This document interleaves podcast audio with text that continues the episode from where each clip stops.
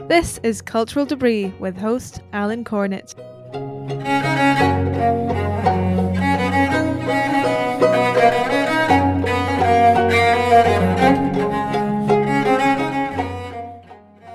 Welcome back to Cultural Debris. The reception of the first episode was beyond what I expected, and for that I'm most thankful. If you could take a moment to subscribe and to leave a five star rating or even a brief review, it would be much appreciated. The idea of cultural debris casts a wide net, but it emphasizes that which is passing away or has passed away, and efforts, perhaps futile efforts, to rescue or to renew them. Classic men's clothing is an area of interest to many of those with an interest in the permanent things. Classic women's clothing, too, I suppose, but I don't know nearly as much about that.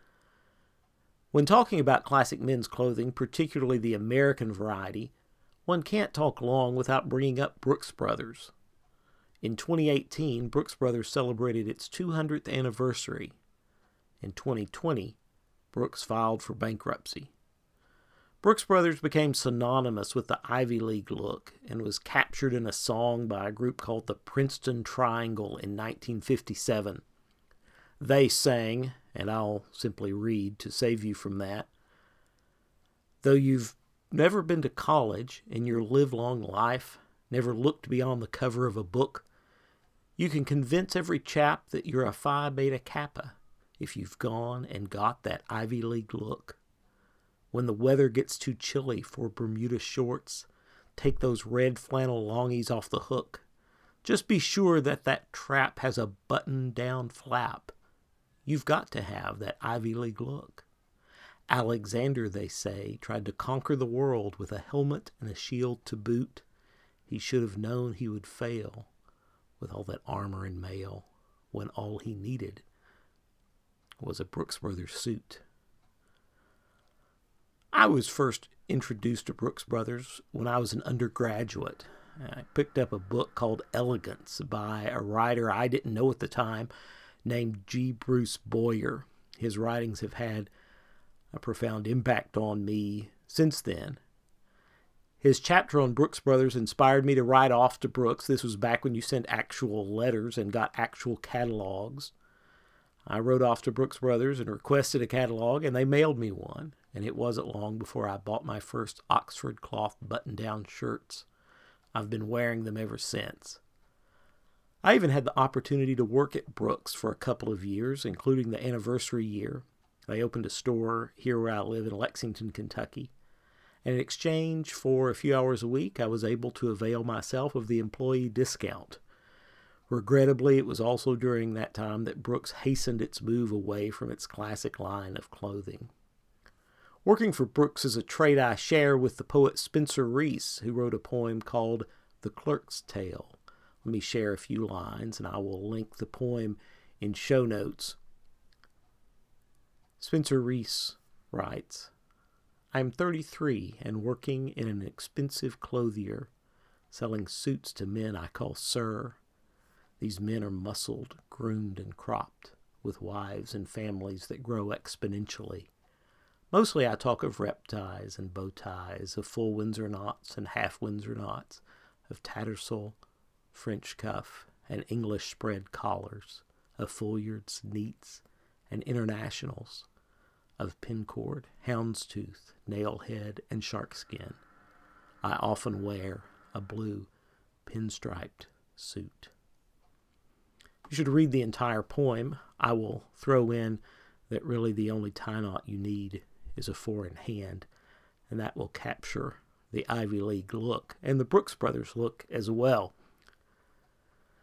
I will recommend to you a couple of books about Brooks Brothers, one published by Brooks itself called Generations of Style, and you can buy it on the Brooks Brothers website. I just checked a little bit ago, and at the time of this recording, it's on sale. The great art publishing house Rizzoli also published a gorgeous coffee table book called Brooks Brothers 200 Years of American Style. And don't miss Bruce Boyer's writings about Brooks Brothers either, and I'll link some of his writings in show notes. My guest today, like me, is a decades long customer of Brooks Brothers, Dr. Samuel Goldman of George Washington University. He is executive director of the John L. Loeb Jr. Institute for Religious Freedom and director of the Politics and Values program. He not only is the literary editor of Modern Age, a journal founded by Russell Kirk, but he also recently published an essay on the bankruptcy of Brooks Brothers in First Things magazine called Lamb to the Slaughter. Join Dr. Goldman and me as we discuss his article, The History of Brooks Brothers and its Possible Future.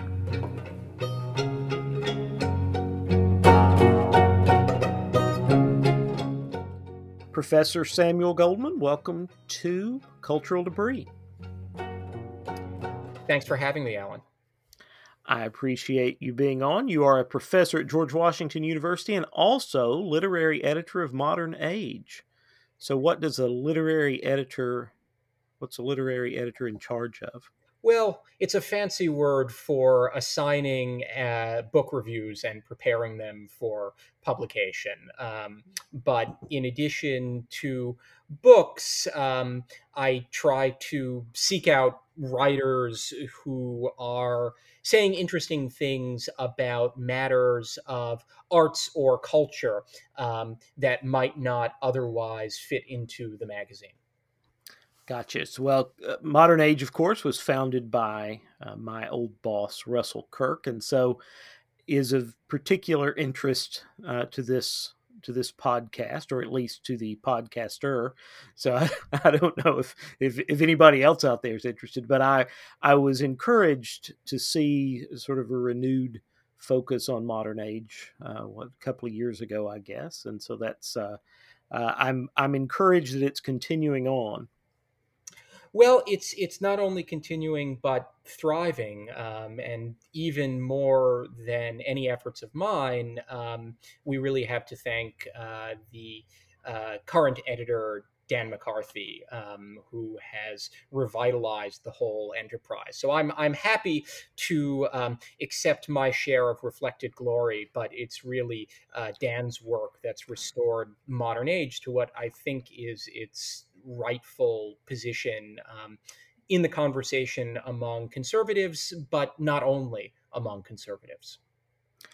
Right. Dr. Kirk's vision for it, of course, was was to be a I think a widely read publication, not not just a niche publication, which which it may have become to some degree over the years.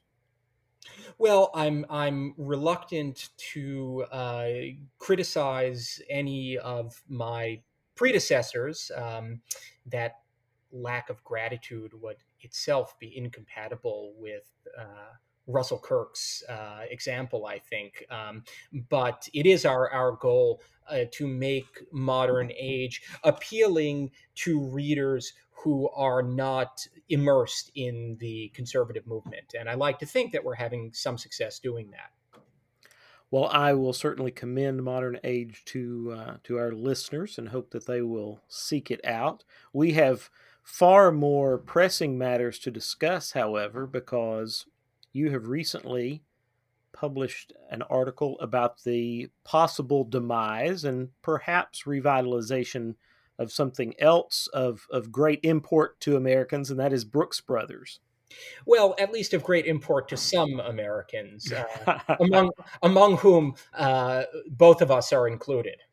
That is correct. That is correct. So, so we're here because we both uh, have a love uh, for for Brooks Brothers. I am a uh, I am a customer of going on three decades, not quite there, but close. So uh, and and so there have been some dark times during the past 30 years. There have um, the the recent um, declaration of of bankruptcy is only the final phase of what many observers consider the 30 or 40 or even 50 year decline of Brooks from its heyday um, in the 1950s and early 1960s. So, you recently published an article in First Things uh, with the, uh, the rather dire title Lamb to the Slaughter. Of course, a play on, on Brooks's Golden Fleece. Um, emblem that, that, that it has used traditionally and, and harkens back even centuries before Brooks Brothers adopted it. Uh, but Brooks is really is an American institution. In fact, last year celebrated its 200th anniversary. So, why is Brooks Brothers important? Well, in one sense, Brooks Brothers is important because of the role that it has played in American history, not a starring role, but a significant secondary role. Um, it's not only the oldest continually operating producer of clothing in the country, but has also uh, dressed um, virtually all of our presidents and many of our great statesmen as well. Uh, probably the most important example is Abraham Lincoln, who was wearing a Brooks Brothers coat um, with a special lining embroidered with the phrase "One Country, One Destiny" um, on the night uh, that he was uh, assassinated and it's it's just sad at least to those of us who care about historical continuity um, that this institution seems to be threatened. Um, but more specifically, Brooks has been, especially in the 20th century, um, ground zero for virtually every significant innovation in men's clothing and more than a few in women's clothing um, as well. And it is doubly sad to see that history um, reach this unfortunate condition. We don't know exactly what's going to happen to the company at this point. Uh, I have read that it has found a buyer, um, although the plans of those buyers for Brooks aren't clear. Um, and I'm afraid, as I think um, some of the other uh, enthusiasts for Brooks are afraid that it's going to end up um, as the producer of piles of low quality, indistinguishable goods um, on dusty shelves in a shopping mall somewhere. Um, and that, that really would be too bad. Right. I mean, and, Brooks has, has certainly already dabbled in that, especially with with its 346 uh, outlet stores that that you can go to and at different outlet malls. And and of course like all those outlet stores rarely actually have anything from the main line but actually produce uh, items specifically for that that are that are sort of knockoffs of their own merchandise really. Um, yes i think that's i think that's that's well put. They're already knocking themselves off and of course the 346 line and 346 is a is a reference to the uh, to the traditional uh, main office main store of Brooks Brothers in New York. Uh, the the old 346 line was actually a a very high quality subline within Brooks Brothers itself. You can I, I am I am a um, a long time uh, haunter of thrift stores and Brooks Brothers items from years gone by always catch my attention, and so I have a my my current favorite overcoat is an old 346 line Brooks Brothers charcoal tweed. That's uh, it's a it's a wonderful coat that I would guess dates from the 50s, maybe the 60s. With Brooks Brothers, it's hard to date some of those things, which is part of the appeal of, of Brooks Brothers, of course. And the fact that you can own and wear a coat of that age reflects the really extraordinary quality of some of those classic products, which is almost impossible to find today, no matter how much you spend. Um, when you unearth um, old Brooks pieces uh, at a thrift store or or on eBay, um, it's really incredible that uh, they're they're virtually bulletproof and continue can one can continue to wear them for years. I don't know of any other brand of which that's true. Uh, it's certainly it's certainly hard to find anything. I mean, like you were saying, if if you were to find a coat of this quality today, it would cost easily over a thousand dollars and maybe much more than that. Uh, and and it has lasted 50 60 maybe 70 years already. It can it will certainly outlast me unless uh, you know, some something tragic happens to it but it's let's it's, hope not. Right. It's in there hopefully i'll uh, unlike unlike lincoln i won't i'll avoid wearing it to theaters to to protect it perhaps but and, and in uh, some ways and in some ways that encapsulates the difficulty of the menswear business, um, not only in recent times when traditional styles have been challenged by um, more and more casual tastes, but even in the time when most men did wear suits and ties most of the time. Um, a good suit lasts for an awfully long time, and you don't need that many of them. Right. So this is a business that was never easy, um, and I think has become more and more difficult in recent decades as production costs have increased and as demand has waned. Well, of course, you and I are very familiar with Brooks, and perhaps some of our listeners are not as familiar with some of the key items that they they're known for. Probably the most famous uh, item is the the polo collar, button down collar Oxford cloth shirt, which uh, Brooks brought to the U.S. and has become synonymous with American menswear, uh, and and of course has become during the 20th century an iconic uh, piece of clothing. Well, the the uh, so-called polo collar or, or button-down collar, um, as it's more usually known, um, is a symbol not only of Brooks, and Brooks is not the only producer of these shirts, although they did um, claim credit for uh, introducing them to the United States and remain the most famous.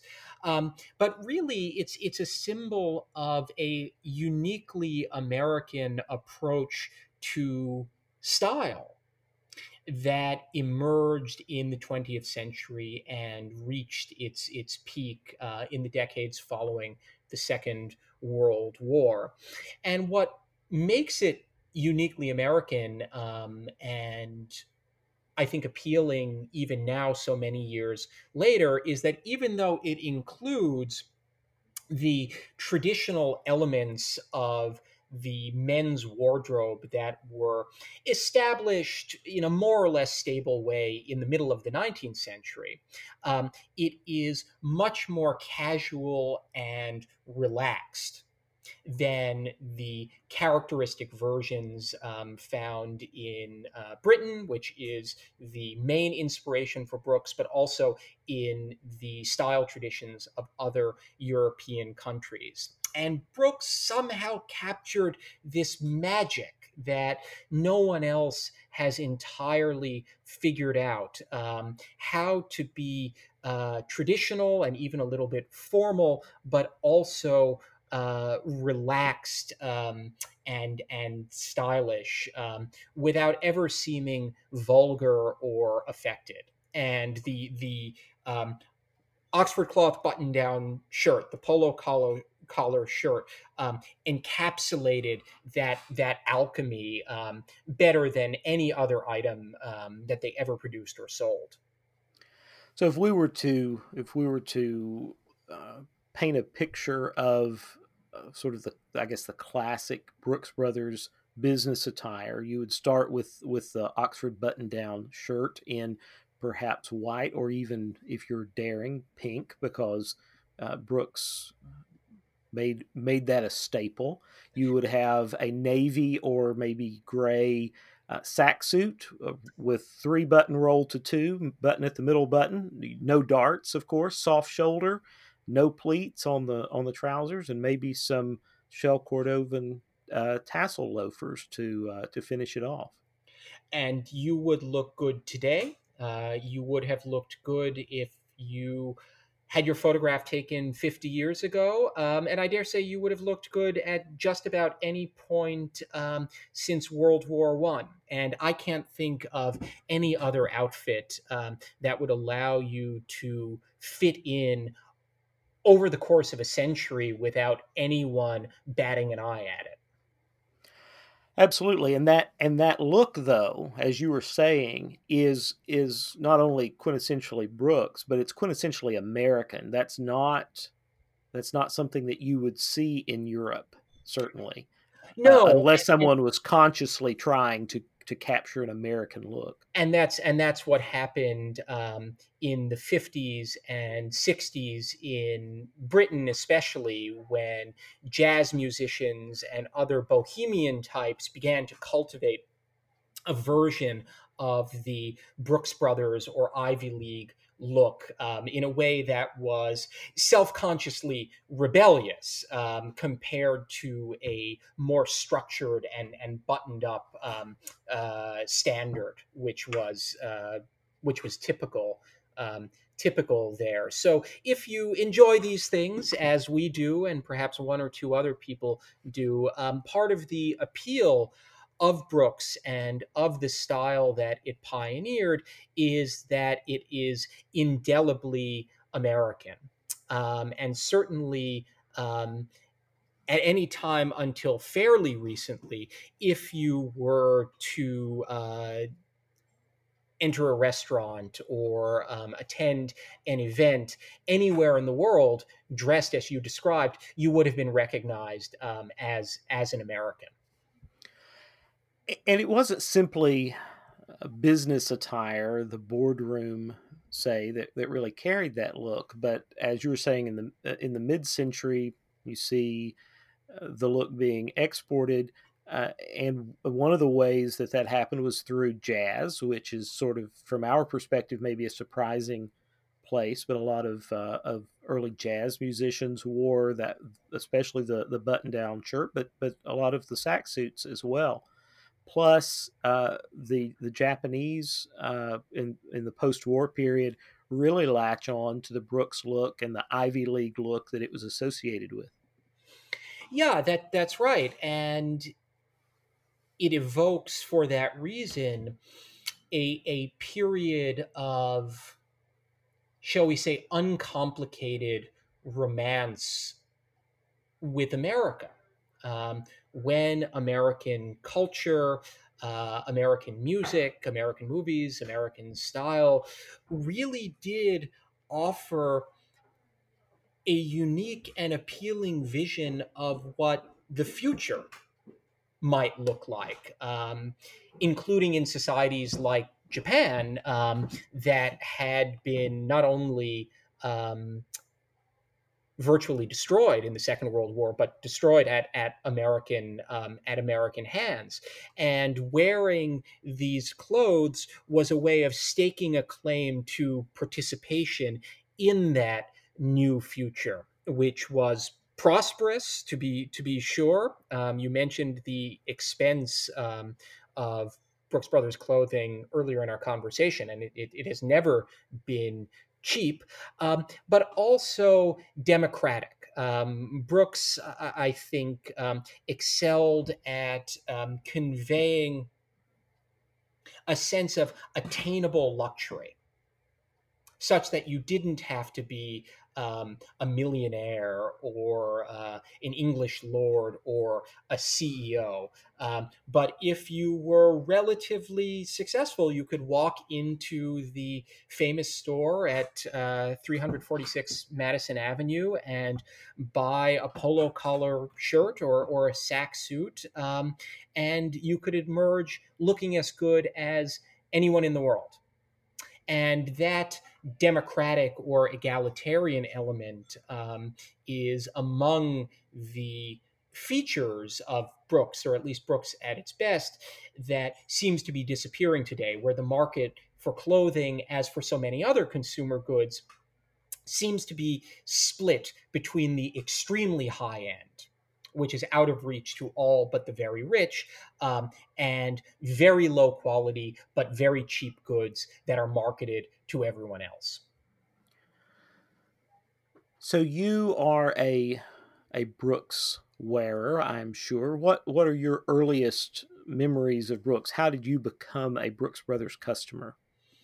Well, like uh, many of their customers, I was brought there by my father uh, for my first suit, or maybe for a, a, a Navy blazer, um, when I was probably 12 or 13 years old. And my father was not a particularly stylish man. I should say is not, um, because he isn't dead, and it's not impossible that he mm. may listen to this. Um, so if you're listening, Dad, uh, I know that you're still alive.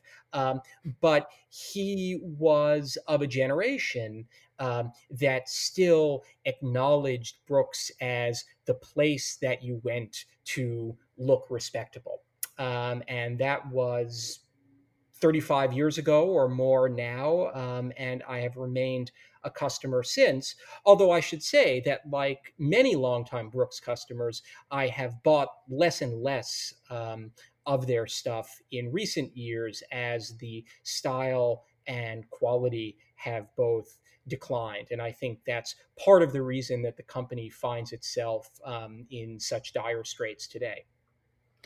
Well, I think that that uh, there's been an ever narrowing gr- group of items that the traditional Brooks customer would feel comfortable buying. So they they kept they maintained a lot of their their core uh, items such as such as the button down, but instead of it being a featured item, it became sort of a side item that they maintained. Really, I think for legacy purposes they did maintain their necktie, uh, their necktie line, like it was. I think it was made in New York, and and they weren't importing neckties at least, and their shoe line was until very recently still reliable, but it is no longer, and so that's uh, it, it kept narrowing down and excluding i think that that old traditional customer who wanted that Brooks Brothers look and they couldn't find it anymore. And as it became more difficult to find at Brooks, um, some of its traditional uh, rivals, such as J Press, but also um, uh, new alternatives became more appealing to people who really just wanted to buy what you could get at Brooks in the 60s and 70s and perhaps even as late as the 80s, but had become very, very difficult to find there. Right. Of course, you mentioned J Press, which uh, is now uh, now owned by uh, a, a, Japanese group uh, and is very big in Japan. I understand. Uh, uh, but you've also you've also of course got the the the looming white uh, white elephant I guess of of Ralph Lauren who got his own start at Brooks Brothers and once freed from Brooks Brothers has really in some ways kept the Brooks Brothers look more alive than Brooks Brothers has. And Ralph Lauren, I, I think, um, was perhaps the first, or certainly among the first, to perceive that Brooks could no longer sustain sustain itself um, as it existed by the late 70s. I think that was part of um, his his genius, um, which is hard to deny if you have any interest whatsoever in style or the business of style. Um, uh, he had actually worked at Brooks, I think, briefly as a salesman in the mid 60s. And what he realized more or less explicitly is that all the fun had gone out of it. And it's important to remember that even though we now associate Brooks um, with the gray flannel suited businessman of the 1950s. Um, it had a previous peak of popularity in the 1920s when it was much more, um, shall we say, uh, uh, flexible um, in its style than it later became. And these these were fun clothes for people who like to have fun in the jazz age. Um, Ralph Lauren realized that that was no longer the case. And as he developed um, his own brand, which um, of course is known as Polo, and there was, as a matter of fact, um, some legal dispute uh, between Ralph Lauren and Brooks about his right to use that term. Um, he, he began looking for a way to bring the the the fun um, and the flamboyance and I dare say the the sex back into um, Brooks Brothers. And he did that by combining elements of the traditional or Ivy League style as it was available at Brooks with elements of old Hollywood and even um, a sort of imagination of the Old West.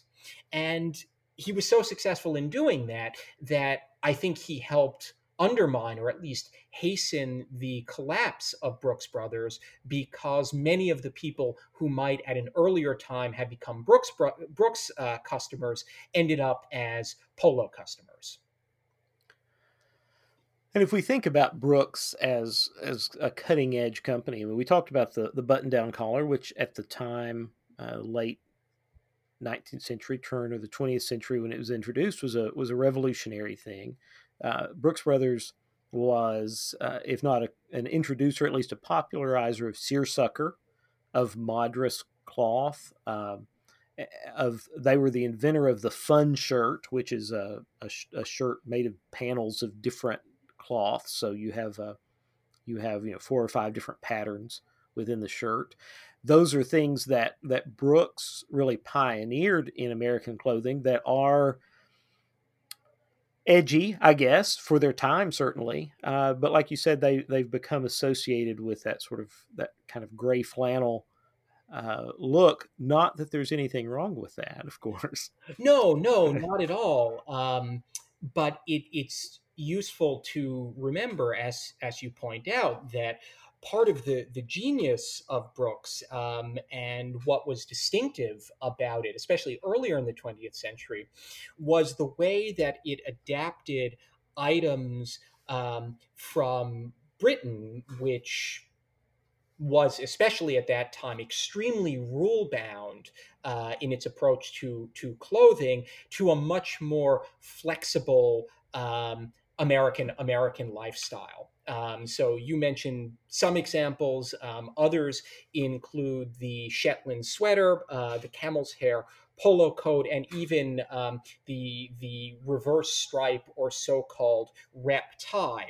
Um, at the turn of the 20th century, these things were worn in Britain only for casual purposes. They were they were strictly sportswear, um, and Brooks appropriated and marketed them for a much wider range of purposes. So part of the the irony is that what in 1960 or 1965 looked like a very formal uh, buttoned up businessman's outfit half a century earlier um, would have been regarded as casual and um, in certain circles even slightly irreverent you're listening to the Cultural Debris podcast.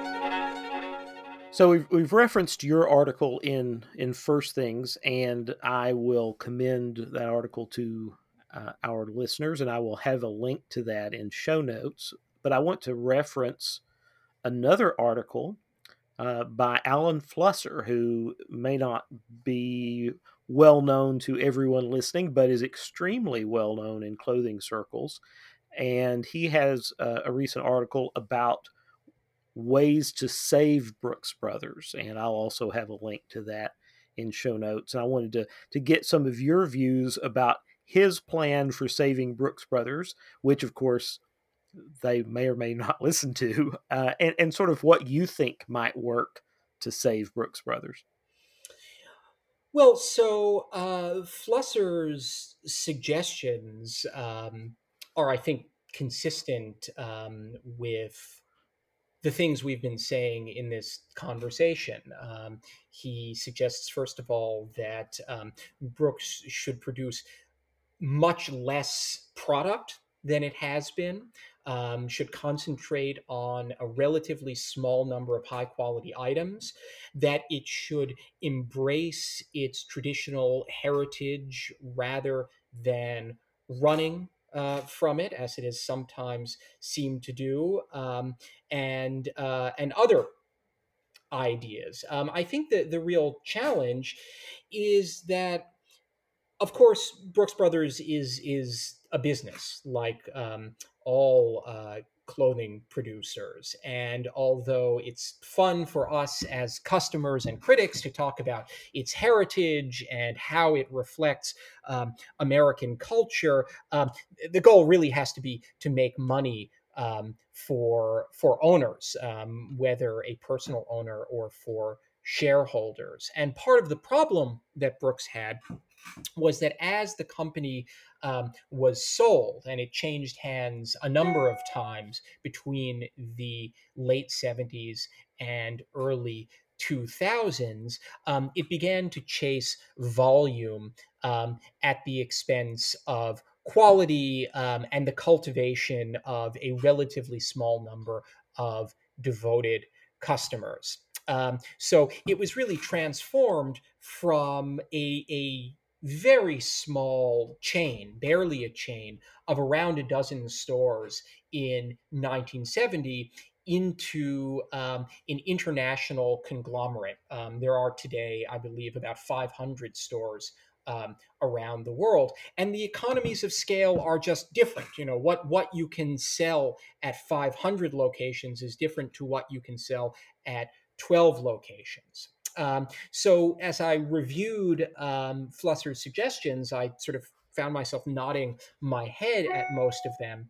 But it did occur to me that they are compatible with a company that might have 50 locations in the United States and a few abroad, but probably not 500. Um, so if uh, Brooks Brothers is to succeed, um, it seems likely that it's going to have to close a lot of stores and return to cultivating um, a narrower uh, a narrower base of potential customers, and that's probably a hard sell um, to any audience of businessmen who may or may not care about the heritage of the brand, but certainly care about turning a profit.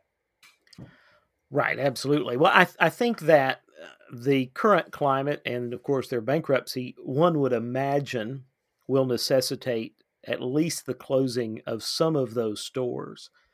Uh, so that's so there'll be at least to some degree a natural winnowing away of that. But you're talking about what Flusser is talking about is is a footprint that is a tenth of what it of what it has been and like you say that's that's kind of a hard sell but i agree with you that i think the downfall of brooks has been it's it's too big to maintain the kind of quality that it would need to maintain that you can't you can't do traditional brooks quality at that many locations. It also strikes me that it's long decline encouraged enough competitors to arise that they may have occupied some of the space in the market that it might hope to recapture. Um, and I am not a businessman. I, I, I don't know um, the, the numbers, but I do wonder um, how many people there really are um, who are willing to spend something like $150 um, for a polo collar shirt, which seems to be the going price these days. There are clearly some, because I know that they continue to sell, but there are several companies that are producing them um, and that began to do so because brooks stopped. So i don't know how easy it's going to be um, for brooks to recapture territory that it had given up although um, I, I wish them i wish them every success. Right. You of course you have j press although interestingly enough uh, the the recent model J Press button down shirt was made at the same Garland factory in North Carolina that made Brooks Brothers own shirts. So they were, and I don't know where J Press is going to get their shirts now um, that the Garland factory is closing. But you had Mercer, of course, which uh, which was really founded to service a market uh, that Brooks had, had walked away from. Their their sole focus was to recreate the old Brooks Brothers shirt. That's all they were trying to do. Um, and you have uh, Japanese uh, competitors like Kamakura that that has also focused on on recreating that and and everybody knows Ralph Lauren has a button down Oxford cloth shirt that's obviously ubiquitous at this point but is really aimed at that same uh, at that same market at a at a down a little bit of a down market price. Yeah, you, you raise an interesting point about production um, because the collapse of Brooks and present recession, um, some of which is strictly economic, but also um, the encouragement to more casual dressing given by work from home um, seems to be wiping away almost everything that remains of the American garment industry, or at least um, the the production um, of things like um, uh, polo collar shirts or neckties or tailored clothing. Um, so I, I don't doubt that these things can be made somewhere, but it may turn out that it's simply no longer possible to make them in the United States um, as they had been for well over a century. Well, Brooks had, I think, three remaining U.S. factories. They had their, their necktie factory in New York, which had always been its proprietary uh, own make factory. Then they bought the Southwick uh, suit factory, right and and then had the garland north carolina uh, factory that made their their made in usa shirts although most the vast majority of their shirts have been made overseas mostly in malaysia recently the the non-iron uh, type shirts that they that they specialized in but it it was announced uh, within the well this past summer during the during the lockdown that all three of those factories were going to be closed. That's right. And the history um, of offshoring um, suggests that once industries disappear, they don't come back. So if no arrangement is made to save those factories, and I, I believe that there are some attempts to keep the Southwick factory in Haverhill, Massachusetts, operating. Um, I have no inside information, but I, have read that um, on on the blogs.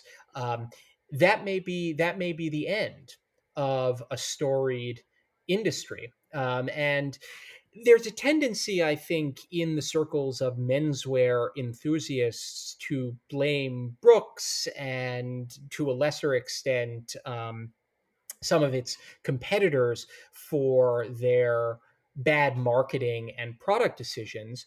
Um, but I also think that um, we we should spare a word of criticism for the consumer um, because it seems that uh, Americans are ever less willing to pay a little bit more for high quality goods produced in the United States or at least in other countries where good working conditions and wages um, are relatively assured. And companies like Brooks have only um, have only responded to that. If customers prefer um, mass produced, low quality crap that is 15 or 20% less expensive, that's what they're going to get. And that's the pattern um, that uh, I think has has dominated um, certainly menswear um, for at least the last few decades. Well, certainly we've we've also seen a number of uh, of the even high end specialty shops and department stores in New York and, and like places over the past few years that simply haven't been able to make it. It's not a matter of too many locations. They may just have one or two, but they they simply haven't had the demand to keep them open. And so it, it, does certainly speak to a bigger problem than Brooks' decision making and management, which is certainly worthy of criticism. But but but you you're absolutely right that that the consumer is to blame here as well.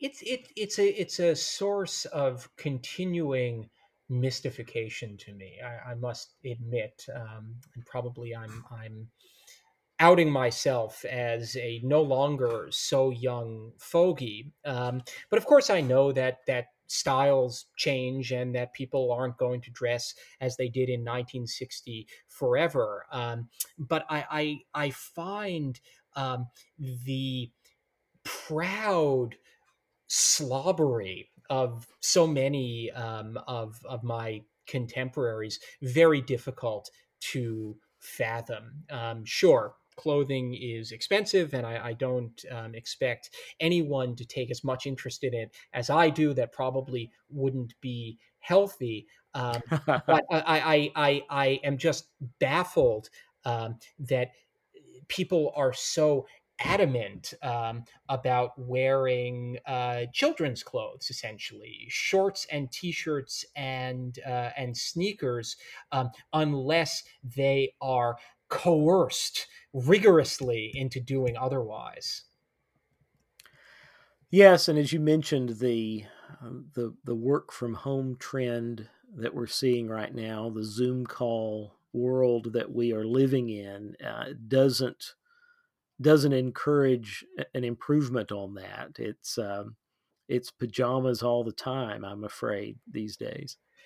It certainly seems that way, and my my hope, which I suspect will not be realized since I'm fairly pessimistic by nature, um, is that the work from home experience might encourage people to take a little bit more care and pride in their dress when we are finally released from house arrest. Um, it, it, might feel like a, a, treat to go outside and wear grown up grown up clothing. That's certainly how I feel about it. Um, but I'm I'm not confident that that will be the case. On the contrary.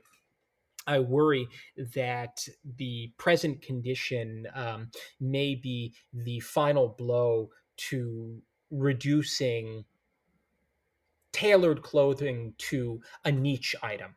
I don't think it's going to disappear completely. It serves um, a social function, weddings, funerals, and bar mitzvahs, and and so on. Um, but uh, as the struggles of some of the merchants you mentioned, who cater to a clientele that certainly can afford their products, um, it's just people just just don't want to dress this way anymore. And if no one is buying, or very few people are buying. Um, no, uh, no amount of tributes by journalists and critics is going to keep Brooks or any of its counterparts alive. Well, on that optimistic note, um, we'll we'll wind things up. I don't mean I don't mean to be such a downer, Alan. no, I I think you're exactly right, actually, and which means that um, that you and I may be bidding uh, on the same items on eBay, uh, trying to uh, trying to find those last vestiges of of the Brooks of old that are that are floating around out there.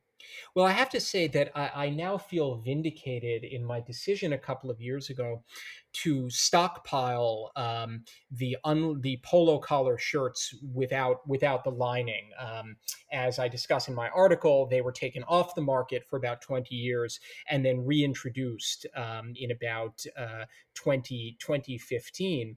And when that decision was made and they were available again, I bought far more than I would ever need because I was convinced that they were going to stop making them.